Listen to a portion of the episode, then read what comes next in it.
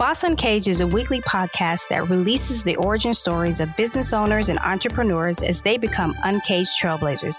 In each episode, our host, S.A. Grant, and guests construct narrative accounts of their collective business journeys and growth strategies. Learn key success habits and how to stay motivated through failure, all while developing a boss uncaged mindset. Break out of your cage and welcome our host, S.A. Grant.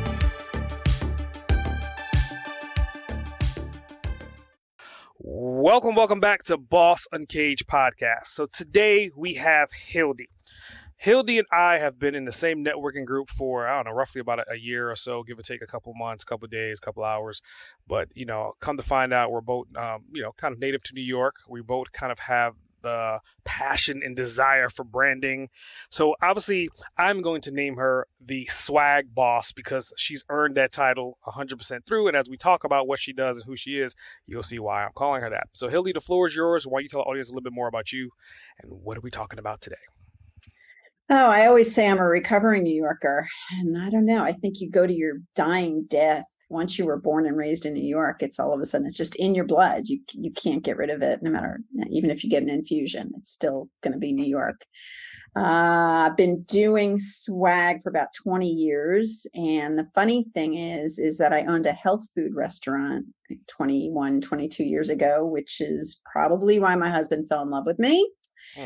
And um, when the restaurant didn't survive, because 22 years ago in the suburbs of Atlanta, nobody cared about health food. So it lasted about nine months. And the chick who had sold me my embroidered apron said, Come, come work for me. I'll teach you the business. And she taught me. It ended up ending our friendship because it didn't mix our business and pleasure. Um, but I've been doing this ever since, and I've I've grown grown myself a pretty good book of business. And I think part of it is because I'm super creative, and I think the other is I won't let people waste their money. I, am like, no, you're not buying that. I'm not letting you buy that. If you want to buy that, buy it from someone else. And so people kind of like me bullying them. Mm. Hmm. So I mean, let's talk about that. I, I, want I want to time travel back because obviously I grew up in New York, right? And when you grow up in New York, it kind of gives you a different edge, a different different level of, of like swag, to say the least, right? So, do you think part of your upbringing is why you're so direct and upfront right now with not allowing that particular person to spend that money? I think it's teaching myself to be confident in what I do is what has told me as kind as I can to not let people waste their money. Mm. And I would say my New York upbringing and maybe not necessarily New York, but maybe my parents, I always say that I feel like I have Wonder Woman's golden lasso around me where I'm always compelled to tell the truth. Like I won't hurt people's feelings, but honesty is definitely one of my top five words for when that question comes up. Cool, cool.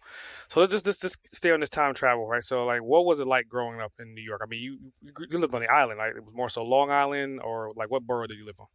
So I was born in Monsey, and um, when it became religious, my parents lifted us up and took us out. Um, I'm Jewish, but that became an ultra ultra Orthodox area.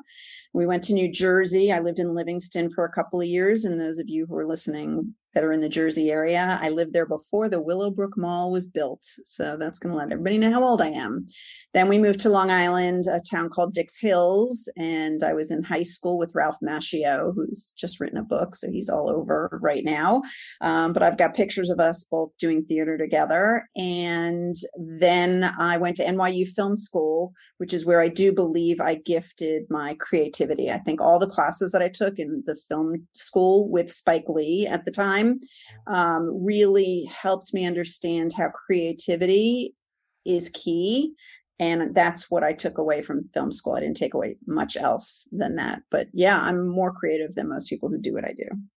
So i mean i think you brought up a solid point about about film school. So that kind of leads me to like the next question is like you had a particular niche when you came out of film school and you kind of dove into like the garment district. And those that don't know New York, I mean, there's garment districts and it's kind of like, it's not like going to the mall. It's not like going to an outlet. Uh, I mean, you're talking about streets and back alleys of silk and materials and, and jewelry, everything that you could ever possibly think about putting together to make some garments. So I want you to talk about how did that influence you as well?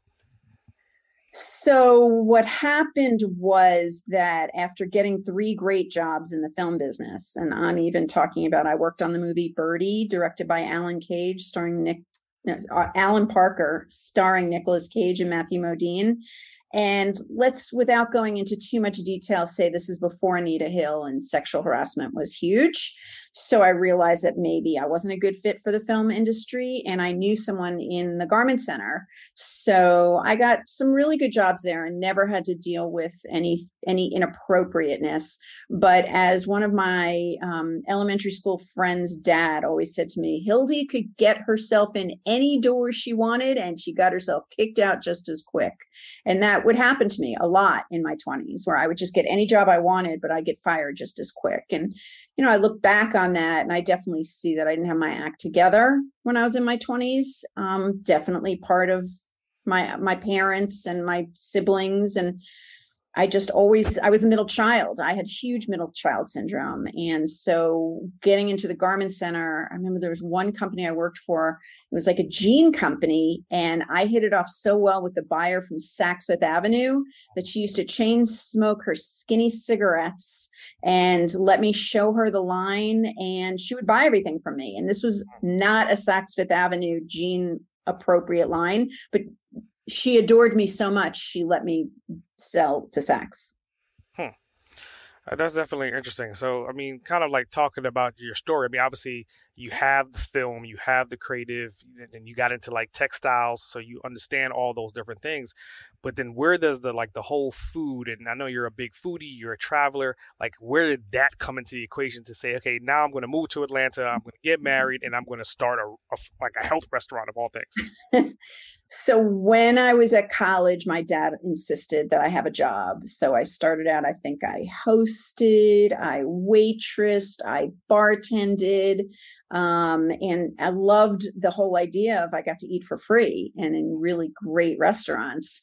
Um, just there was a restaurant in the in the New York Daily News building called Extra Extra, and I was a bartender there. And there used to be a like a trendy nightclub bar called uh, Bonnie Bonnie something, not Bonnie Doon, Bonnie something, where we were known for liquor based milkshakes. And I, a lot of celebrities. I remember Jack Nicholson was there, and I definitely ran into a bunch of celebrities in my New York City adventures. But I just always loved the food thing so much so that I inspired my younger brother, who ended up being the manager at Tavern on the Green, and he's like a big food influencer now in Denver. But for me, food was just always um, a way for me to eat, earn quick cash. So when I um, moved to Atlanta, I didn't get married right away. Um, and my first job in Atlanta was Joey D's Oak Room, which is still there, and I still eat there. It's still just as good as it was when I worked there. And um, I think somebody came up I heard through the grapevine that someone was trying to sell their at-home business called Secret Garden Gourmet, and I think it, he I paid 500 bucks. It came with a fridge and a freezer, which are still in my garage that I use. And he was a vegan, which back then, what the heck was a vegan? But his concept was to make soups and sandwiches and go to people around Atlanta that couldn't ever leave their office. So hairdressers and their clients and um, people in the in the um, stock market they could never leave so and you couldn't get food delivered except maybe pizza and chinese food so i would go with these two huge baskets of food that i made at four o'clock in the morning and just go desk to desk or hair salon to hair salon selling food and that's how it started and then i opened up the restaurant called secret garden gourmet I mean, it, it, it's just it's, it's, phenomenal, like hearing hearing the story, like like how how you went from one thing to another. But like there, the, the, the like there's similarities in, in what you're talking about. I mean, obviously, like the textures, the colors, the aromas, the flavors, all these different things kind of goes back to you being a creative person, right? So like let's fast forward a little bit. Now you're into swag. So I want you to kind of define swag because I think some people may think swag is not only the element of someone carrying and delivering their representation of who they are. It may be a hat, it may be a shirt, but you're you're you're on a level of swag that's is a little bit more defined than that. Yes. So swag is the current trendy word for it. Hmm. A hundred plus years ago, when the industry started, it was called ad specialties. And then in the last, let's say, 50 years, people called it promotional products. Mm. Even to this day, I'd say most of the people I work with say I sell promotional products. But to me, that's just not current and it's too many syllables. So I just narrow it down to swag or Hildee swag because I want people to connect swag and me. Um, when you get into the word merch, then there's a lot of gray area. Um, for example, your head to toe merch, mm-hmm. while it is what I do, it really isn't what I do because I don't do one offs and two offs. Mm-hmm. So my wheelhouse is just more higher end and the clients who come to me they they're I don't really want to hear them say, Can you get it for me cheaper? I'll just say to them, No. No, I'm going to make a decent markup, but I'm going to sample you to death. I'm going to customer service you to death. I'm going to make sure these things happen when they need it, where they need it, how they need it. And that's what I do. But for more money than the average person that do does what I do. And I'm okay with that. Well, so this is this this this this unpack that a little bit, right? So again, you're talking about merch, you're talking about merchandising, you're talking about products, you're talking about swag, but to your point about like it's not just about the quality, it's also about the quantity. Like you say, you, you don't do one offs. So ideally, right? Are, wh- who is the customer that would come to you and like how many products are they essentially buying? So ideally, the client, it could be just one thing, but that one thing is going to be a Tumi suitcase that they need branded for 500 bucks. Mm-hmm. Or these days, the portable um, personal fire pits, right? It's around 300 bucks, but I can get one. Mm-hmm.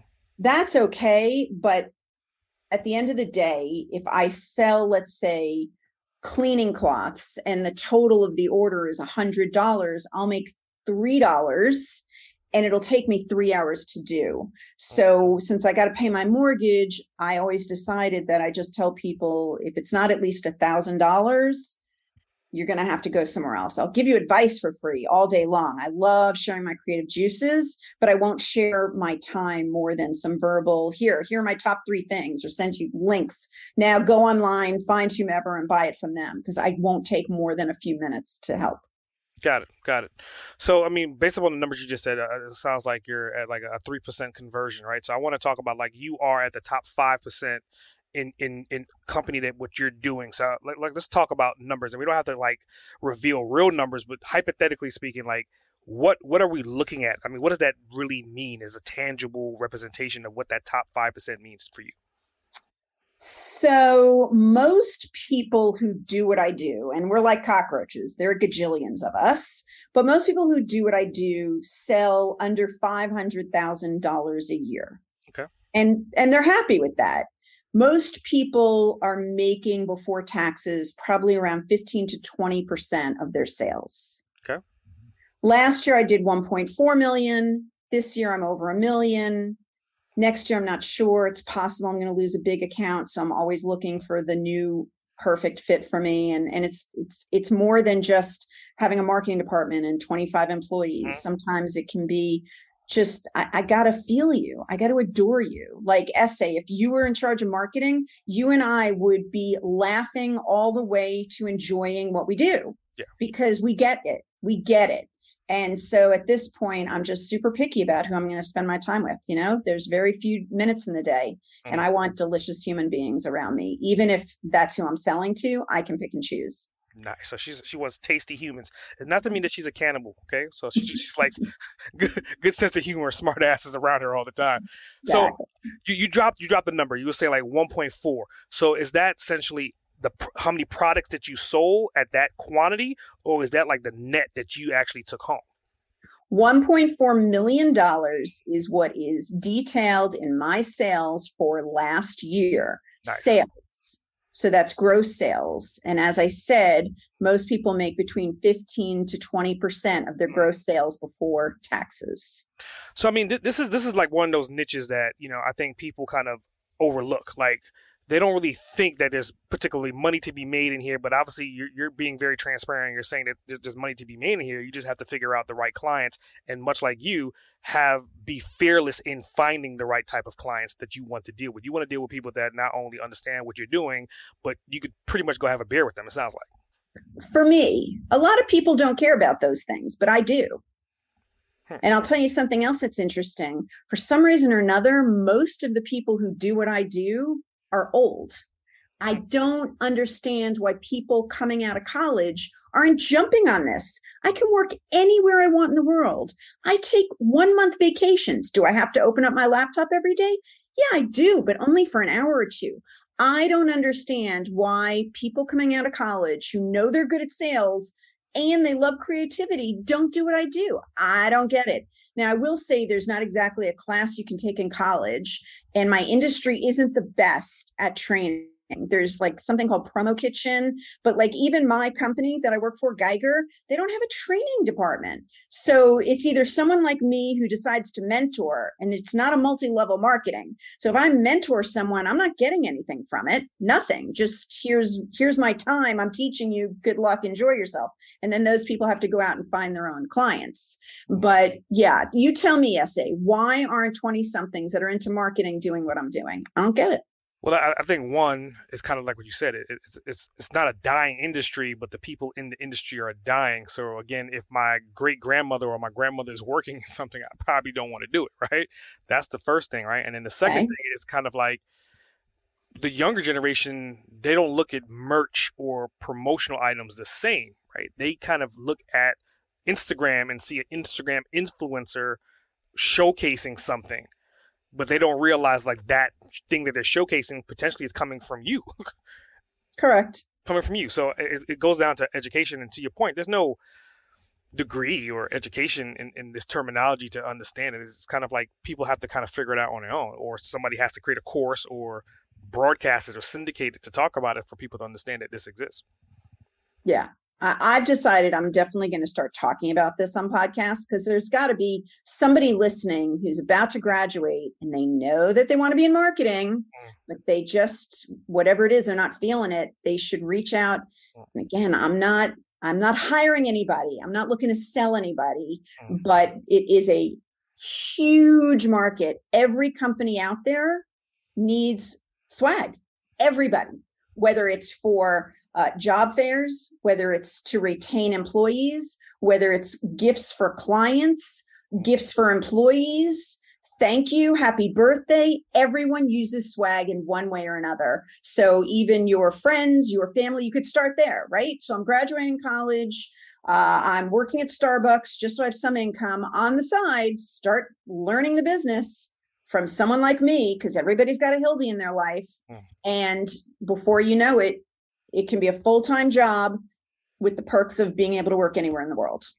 So let's, let's talk about that business structure, right? I mean, obviously, is it more set up like a 1099? Are you essentially mm-hmm. an employee that picks your own time schedule? Like, like how is that structured? I mean, who who's who's paying for the taxes? Is pretty much the question boils down to, right?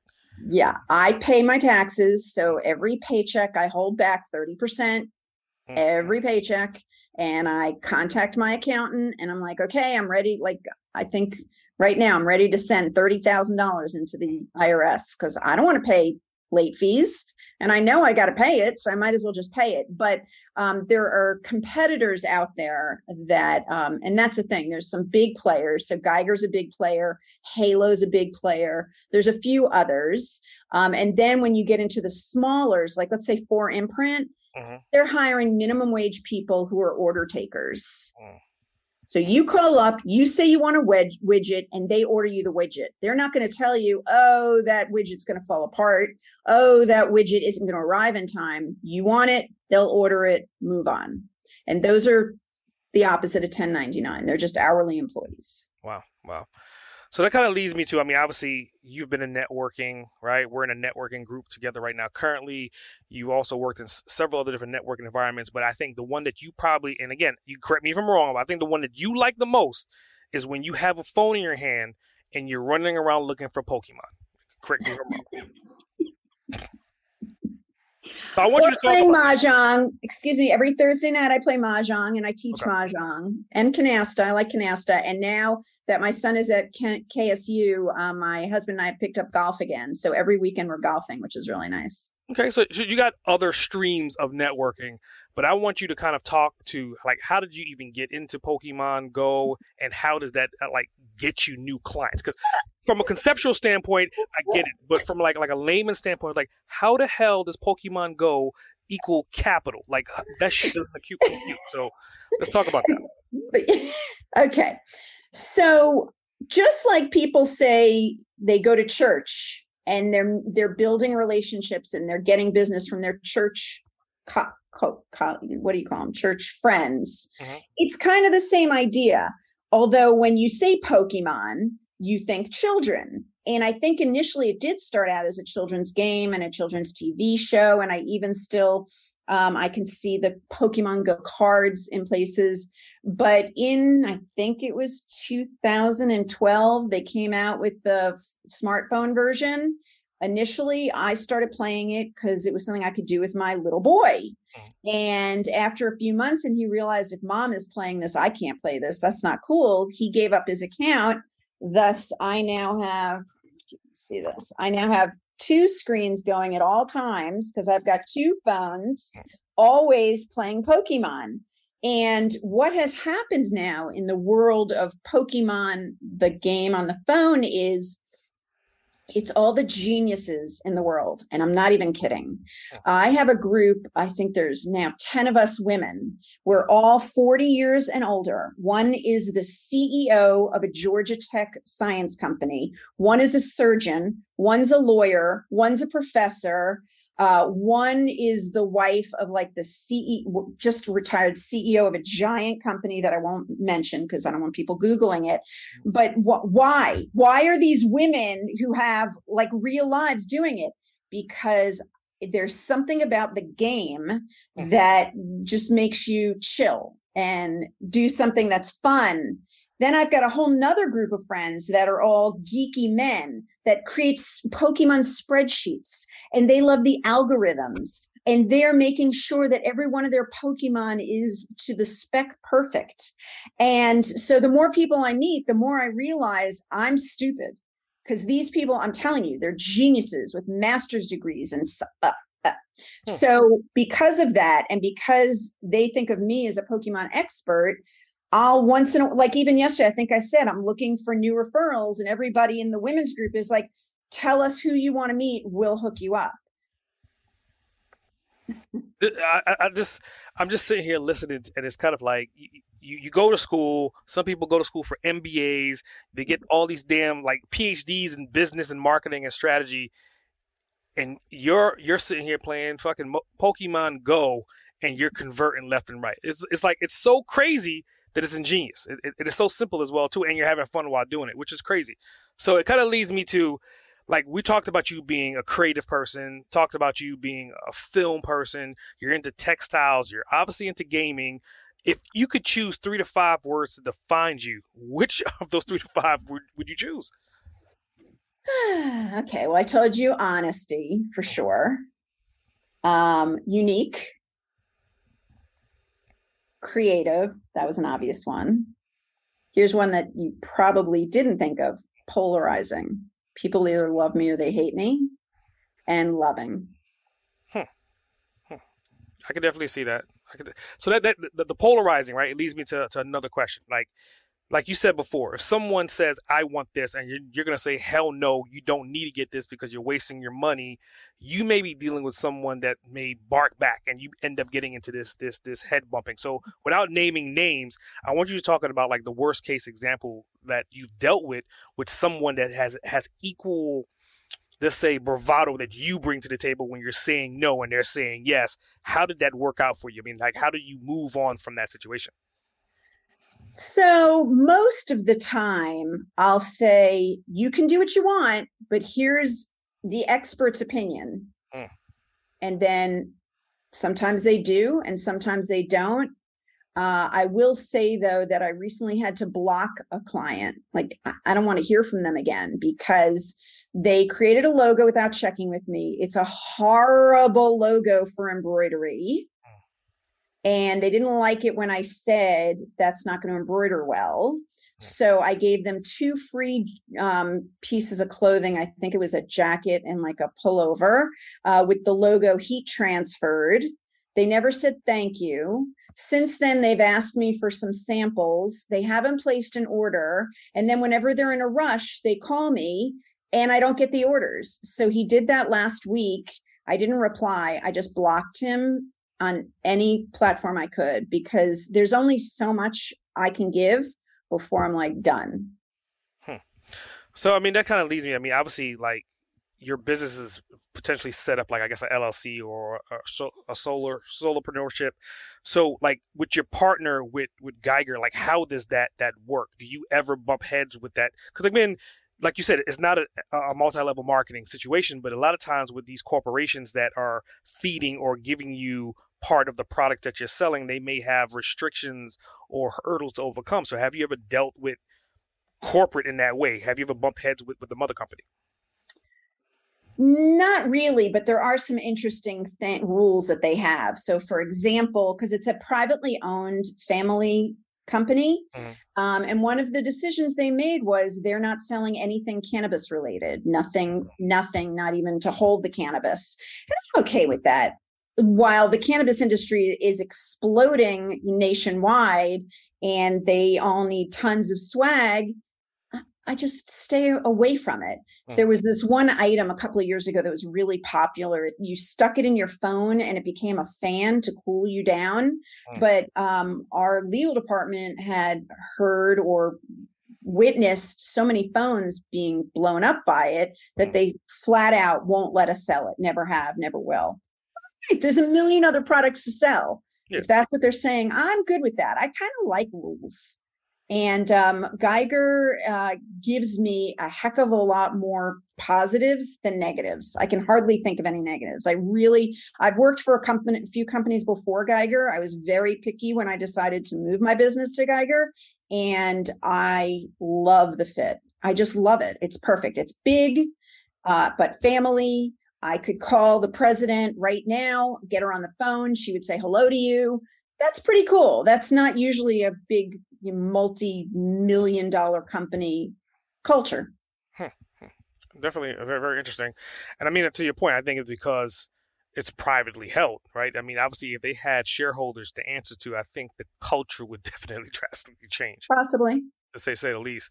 So let's talk about like like obviously like you've been on this journey for a period of time right? And you are where you are because of, of the history that, that you went through and the things that you learned. But if, if there's somewhere in your time right let's say in the last 20 30 years if you can go back and change something again what would you change and why would you change something if you can go back and do it? Um so there's i think there's only one thing that i think back on with regret and that is when i was in manhattan i lived in a tiny apartment and um, uh, my grandmother which in yiddish is bubby so my bubby lived in florida and i was so not together mentally. Like I just didn't have my act together that I think I got fired from my job. My boyfriend broke up with me. I was in huge financial debt. And so I called my bubby and told her I was going to kill myself. Mm. Like, I wish I had never done that because I can't ever take away that pain. Right. And I did. I did try to kill myself twice. I ended up in mental hospital twice. And I talk about it all the time because I think if you don't fucking talk about it, people can't heal. Mm-hmm. The difference between me and everyone I met at the hospital was everyone at the hospital needed medication in order to not feel suicidal.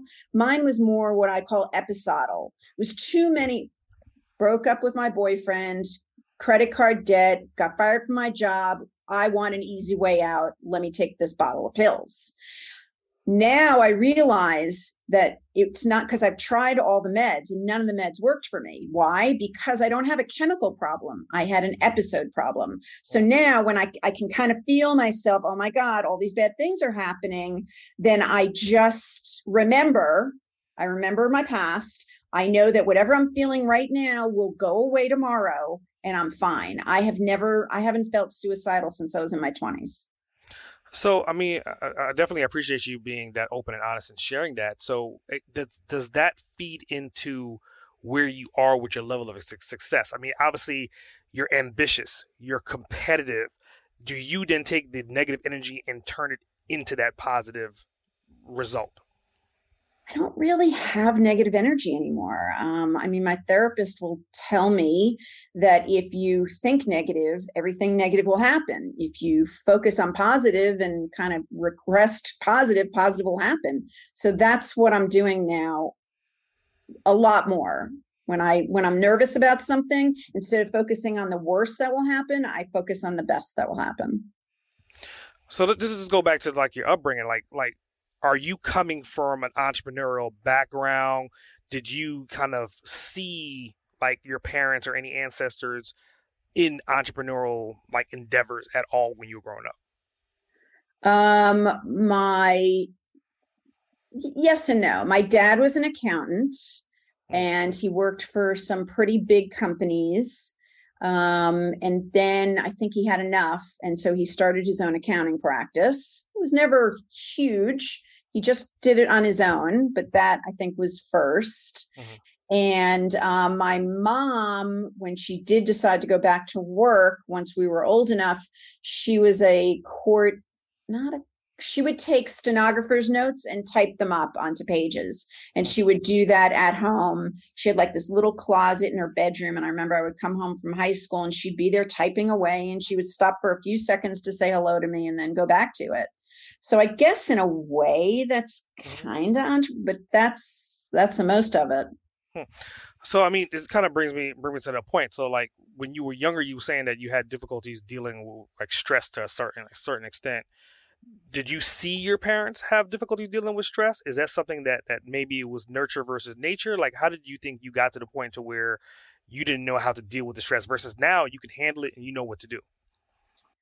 Um, I think it was all middle child syndrome because when I've had conversations with my brothers, they their upbringing, like you would think they were raised in another house. So I don't know, SA, if you've ever had conversations like that with your siblings, but it's interesting. It's you know the little brother always the youngest is always the perfect no matter what he did he was perfect and my older was the guinea pig and and i think um you know that was tough i i do have vivid memories of my parents and brothers always telling me I was fat, I was ugly, I would never amount to anything. And it took me many, many years to just move on through that. Um, I don't, I just think that as I grew up, I realized what I liked about myself, what I didn't like about myself, and and I'm okay with who I am now. I'm not perfect. You and I talked about it recently that I was inappropriate to someone. I could have been nicer, but it's behind me now. Yeah, yeah. I mean, t- to your point about like siblings, I always say that I have split personalities. So I have my own internal siblings that I deal with because I'm the only child, but I kind of have like all three of the syndromes based upon the time frame when you ask me, right?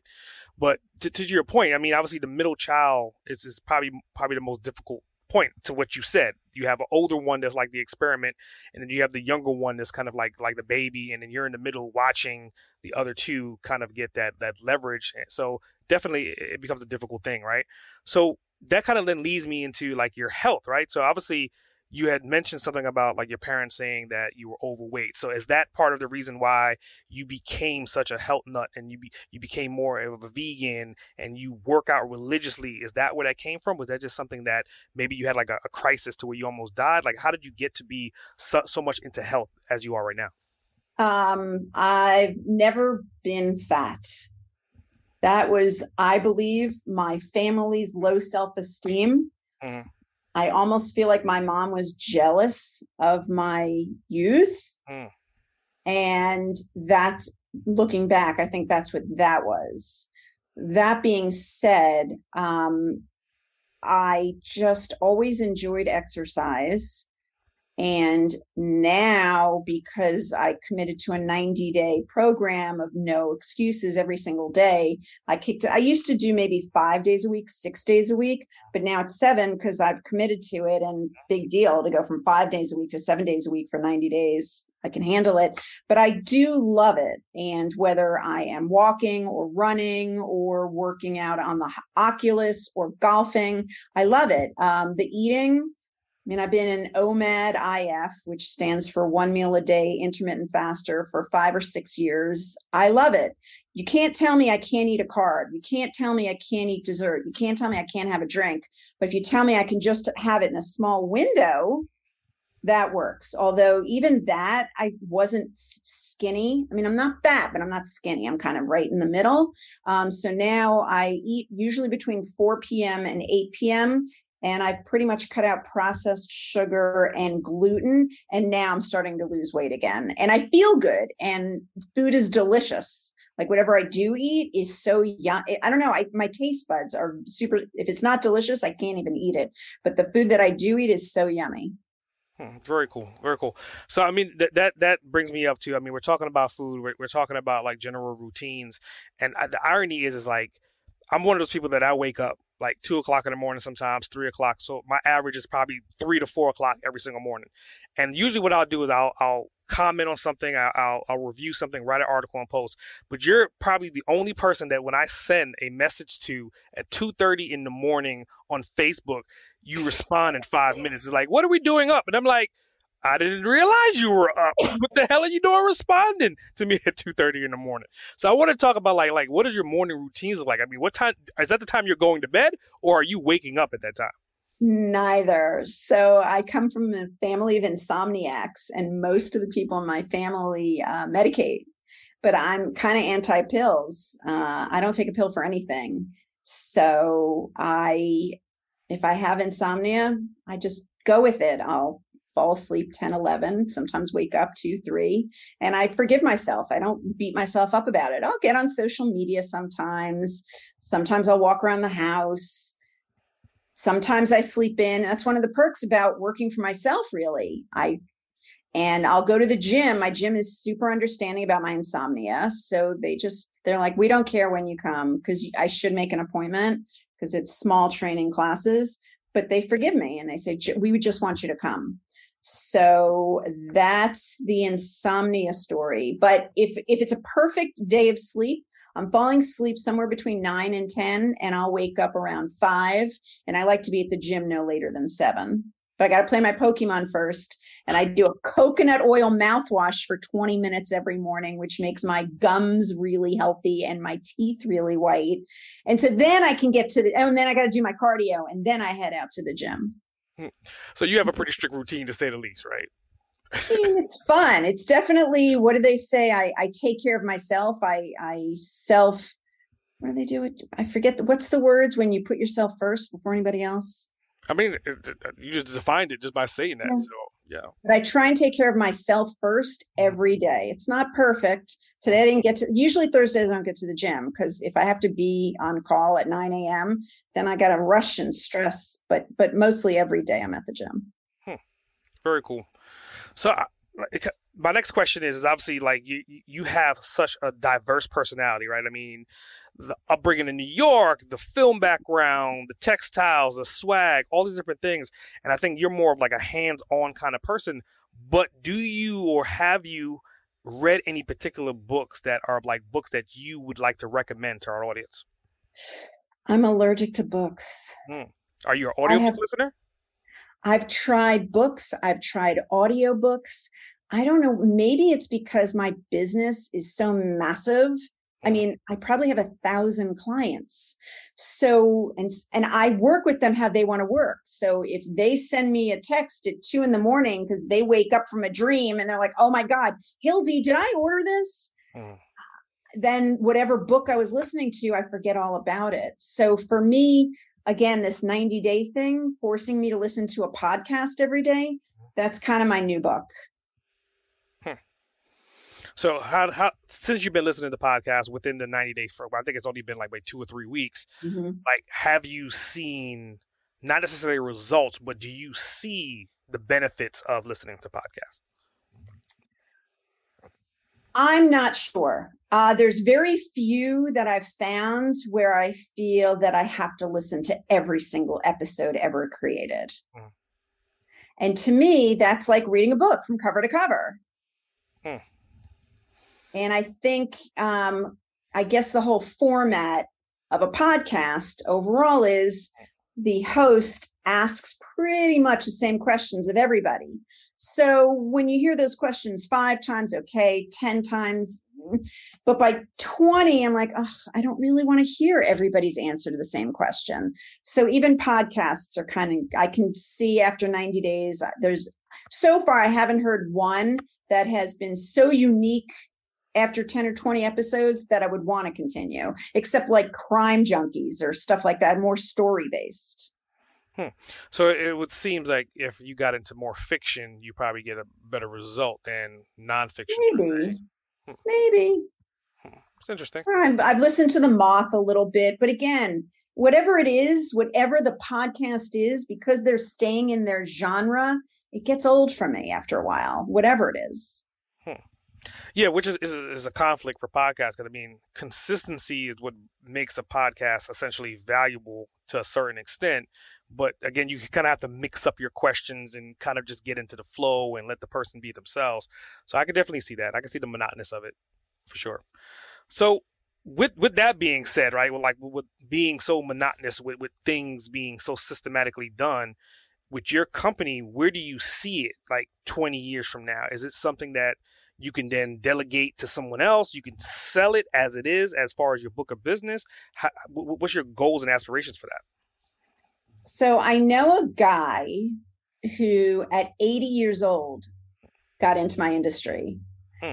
And what's even funnier is his niche was funeral homes. And maybe he decided, oh, I'm going to do this. That way I'll know which funeral home I want to be buried I don't know. Um, but I, I do feel that I could do this till the day I die. Will my client base change? I, I can't imagine somebody coming out of college will want to work with an 80 year old, but you never know. I mean, I'm pretty cool for a 60 year old. Hmm. So who knows? Um, but yes, there's an opportunity to either sell the book of business. There's a small piece of me that hopes that my teenager will maybe in 20 years want to come in and I'll slowly give him my smaller accounts and if he loves it then I'll give give it to him. Hmm. I mean, it's interesting that it has that that that value proposition associated to it. That that way you can kind of give it down to descendants, and that's that's what really business is about. It's like you're going to create all this infrastructure, make all this revenue, and then if you decide when it comes down to it, who do who do, who does it go to? Because again, the business doesn't just stop because you stop. Right. So with that, right? So let's say prime example you're talking about but your son, you talked about people coming out of college. If you can give them insightful words of wisdom on your industry if they're deciding to get into it, what would those words be to kind of help them to influence them to say, you know what, I should try this and move forward with it? Uh so I guess let me think about this. I think they'd have to look up Promo Kitchen. Mm-hmm um, because I think that's the only education. Then we've got some um, uh, industry leaders. So there's ppai.org, which stands for Promotional Products Association something. So PPAI has some decent education. Um, and I am happy to talk to anybody about the pros and cons. Look, for sure, the first couple of years, I barely made, you know, one cent an hour. But um, back then, I used to get swag and go into office buildings where it said no soliciting. And i would run into the front desk. I would drop off my little bag of swag and say i'm not soliciting. I'm just leaving you a gift and run out the door. And that's how i got my feet wet that and going to really big um, uh, conventions and trade shows where I would know by looking at a logo whether it would be something that would embroider well or not. And I would walk into the booth, which is again probably inappropriate, ask if the marketing person was there. And some of my clients to this day are I met that way by walking into the booth and saying, you know, let's give it a try. Hmm. Hmm.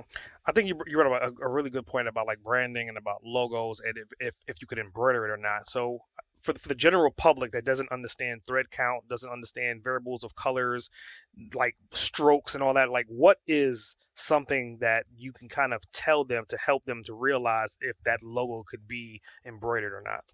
Okay, well, let me, all right. So first of all, nobody nobody knows what this is, but this is called a Pantone book, uh, or for short, it's PMS. And this cost me a hundred bucks. But ultimately, when somebody says their logo is red, uh, hello, there's like this many reds. Yep. So it's got to be a Pantone color call out. And SA, you're going to be sad when I tell you this, but I'm kind of anti embroidery right now. It really feels very old fashioned. It really doesn't show a logo in its beauty. And these days, I'm telling people to either laser or sometimes it's called deboss onto to um, items or heat transfer. The heat transfers of today are not your mama's heat transfer where she's doing it on the ironing board and it peels off after one wash. It's beautiful. And if you look at Under Armour or Nike or any of the main brands, they're all doing heat transfers on everything. And it's upscale and vibrant and it makes sure that the logo isn't lost in threads. So I'm not going to answer your embroidery question. Well, no, yeah, I mean you upgraded it. I mean you're, you're, I mean you're the expert in, the, in that space, so you're saying like you know embroidery is not necessarily dead, but is old, and heat transfers is, is the next generation. So if you're going mm-hmm. to do something like that, look into heat transferring. So I definitely appreciate that 100. percent So going into how do they find you? Like I mean, obviously you give so much information, you're, you're you're willing to deliver so much insight. How does someone get in contact with you? So because my name is super easy. It's six letters, H I L D E E. You can go on hildee.com and all my contact info is there. You can find me on TikTok. I'm really trying to build my uh, my base on TikTok, but I'm LinkedIn and I'm Facebook and I'm Instagram and I'm not good at Twitter, although I do, I've had a Twitter account for a long time, but hildee.com is the easiest. I think if you Googled Hildee Isaacs, I would, or just Hildee, I think I'm pretty much the only one. Everybody else spells it differently. Um, but people would contact me if they if they want my guidance as to how to get into the industry or if they know companies with 25 employees or more and they want to see if we're a good fit i'm willing to talk to people but this podcast was more about me having quality time with you sa yeah i definitely appreciate it I definitely appreciate it so going into like I mean, you brought up the, the quality time thing, right? And, and and I'm thinking if I could insert, I would think if you could spend 24 hours, right? And, and I would think by default, if you could spend 24 hours on anyone, you're probably going to say by default, you're, you're, you're Bobby, right? You're, you're Bobby, right? But, but reality, outside of her, who would you like to spend 24 hours with? That person could be dead or alive, and you get to spend 24 hours uninterrupted with them. So I thought about this because I've listened to enough of your podcast to know this question was coming. And um, it used to be my whole life, I always wished that I could meet um, Golda Meir, um, who was the like one of the first female presidents of Israel. But then I saw a documentary and she's a chain smoker, and there's no way I could be with somebody for 24 hours. It's chain, chain smokes. So and after watching the documentary, I feel like I don't need to. So I Googled successful saleswomen mm-hmm. and um, looked around. I even like Googled successful Jewish salespeople, and it was Jewish saleswomen. And nobody came like the head of Google, the head of YouTube. That ew, no, that's not somebody I would spend. But there is this one woman that I found, and I'm going to try and reach out to her after this because she's she sounds amazing. Her name is Cynthia Barnes, and she's got a podcast called Unstoppable, which I haven't listened to yet. And she started the National Association of Women Sales Professionals, and she seems to me to be somebody that after 24 hours with her, I would be a better version of me. Hmm. Hmm. I think that's definitely an interesting answer, which leads me to like, like you said, a salesperson, right? So obviously you're great at sales. You like selling products. You like seeing the, the people light up when they receive that products. My next question is going to be, would you still be doing what you're doing right now if there were not any monetary gains? You mean if I had to earn a living? Well, let's just, let's just say, let's just say, multimillionaire, right now you're doing it because you love to do it. But if money wasn't a factor, would you still be doing what you're doing right now? I would still be doing what I'm doing right now. I might fire a couple of clients, but Mm-hmm. most of my clients I've really curated and they're just amazing human beings. I do love what I do. definitely it's interesting. I mean, I definitely appreciate it. So, I mean, obviously going into closing, I, I think you would be a hell of a podcaster. So I'm going to give you opportunity to become the host of the Boss Uncaged podcast. You're now the host. I'm now your guest. What questions do you have for me? And if you think I didn't think about this, I know. you don't know me. No, I know. I, I that's why I saved it for last. I, I really was going to say for last was your sense of humor, and I wanted you to do the joke that you did last night. Oh, you like that? Yes. I'm good. I'm good at jokes. All right. I did write down a few questions. We'll see how it works. Oh shit. Number one.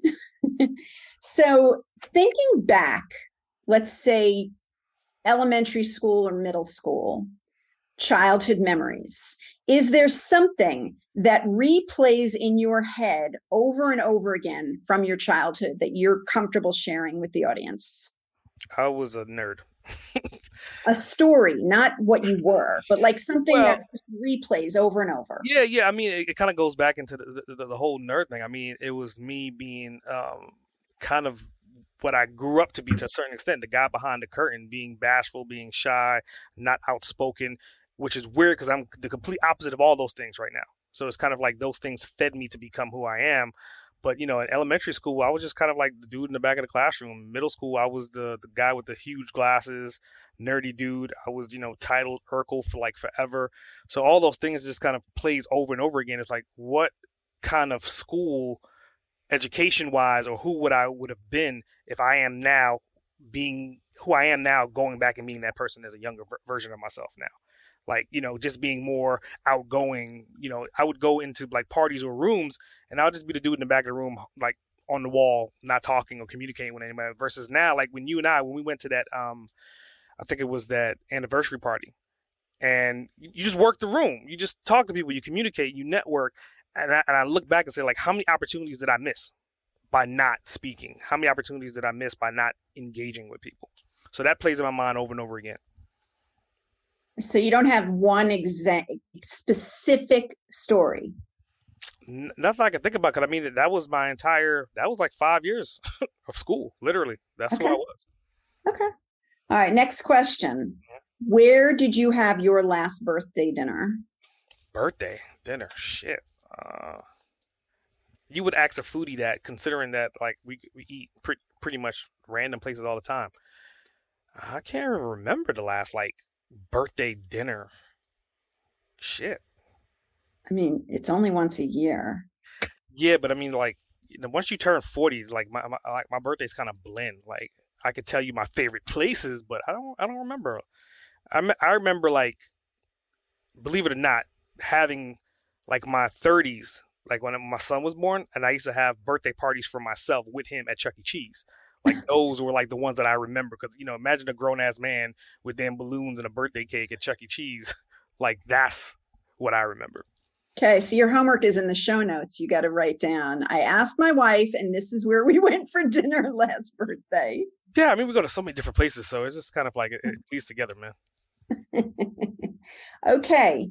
Inside of the state of Georgia, where is your favorite place to be outside? Um, favorite place in Georgia, I would say um, Blue Ridge. Blue Ridge, pound for pound, just because of like not only just the scenery, just the like the, the like the terrain.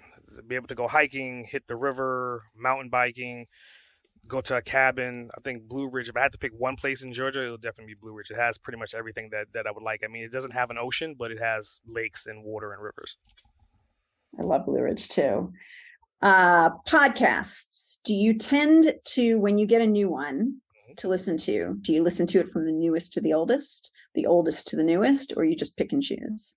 So usually because I, I interview podcasters to a certain extent or business owners that have podcasts, I make it a, a habit to jump in the middle somewhere. I don't go to their newest podcast because that's what's expected. And going back to the beginning is something that generally people do. So I kind of catch it off guard and I just kind of scroll through them and I look for a random keyword. It could be 10 episodes in, it could be 60 episodes down. and then I click play and I listen to that entire episode.